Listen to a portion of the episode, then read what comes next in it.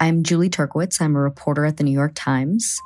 I have been trying to understand changes in migration. So I traveled with photographer Federico Rios to the Darien Gap, this hot, mountainous, 70 mile stretch of jungle straddling the border of Colombia and Panama. We're hiking through a river, just like covered in mud.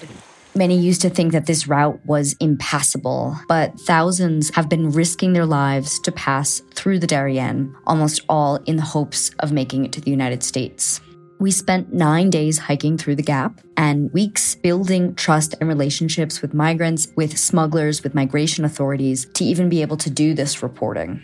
We interviewed hundreds of people who have made this journey to try and grasp what's making them go to these lengths to find a new life.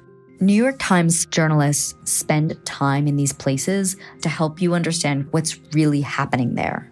You can support this kind of journalism by subscribing to the New York Times. From the New York Times, I'm Michael Barbaro. It's Friday, July 5th. Here's what you need to know today. There's an earthquake and the, and the chandelier is moving. The longest one ever. On Thursday, a major earthquake struck Southern California, starting in a relatively secluded area of the Mojave Desert and shaking structures up to 150 miles away.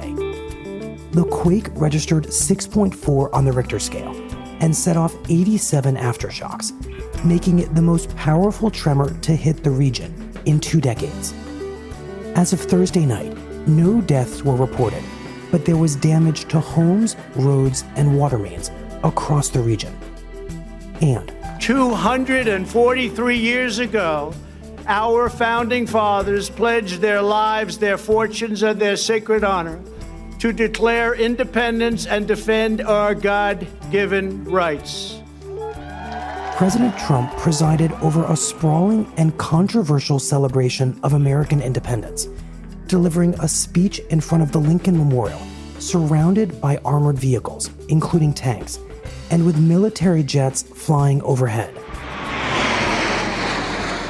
The presidential rally drew thousands of supporters, as well as hundreds of protesters.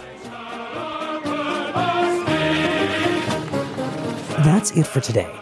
I'm Michael Barbaro. See you on Monday.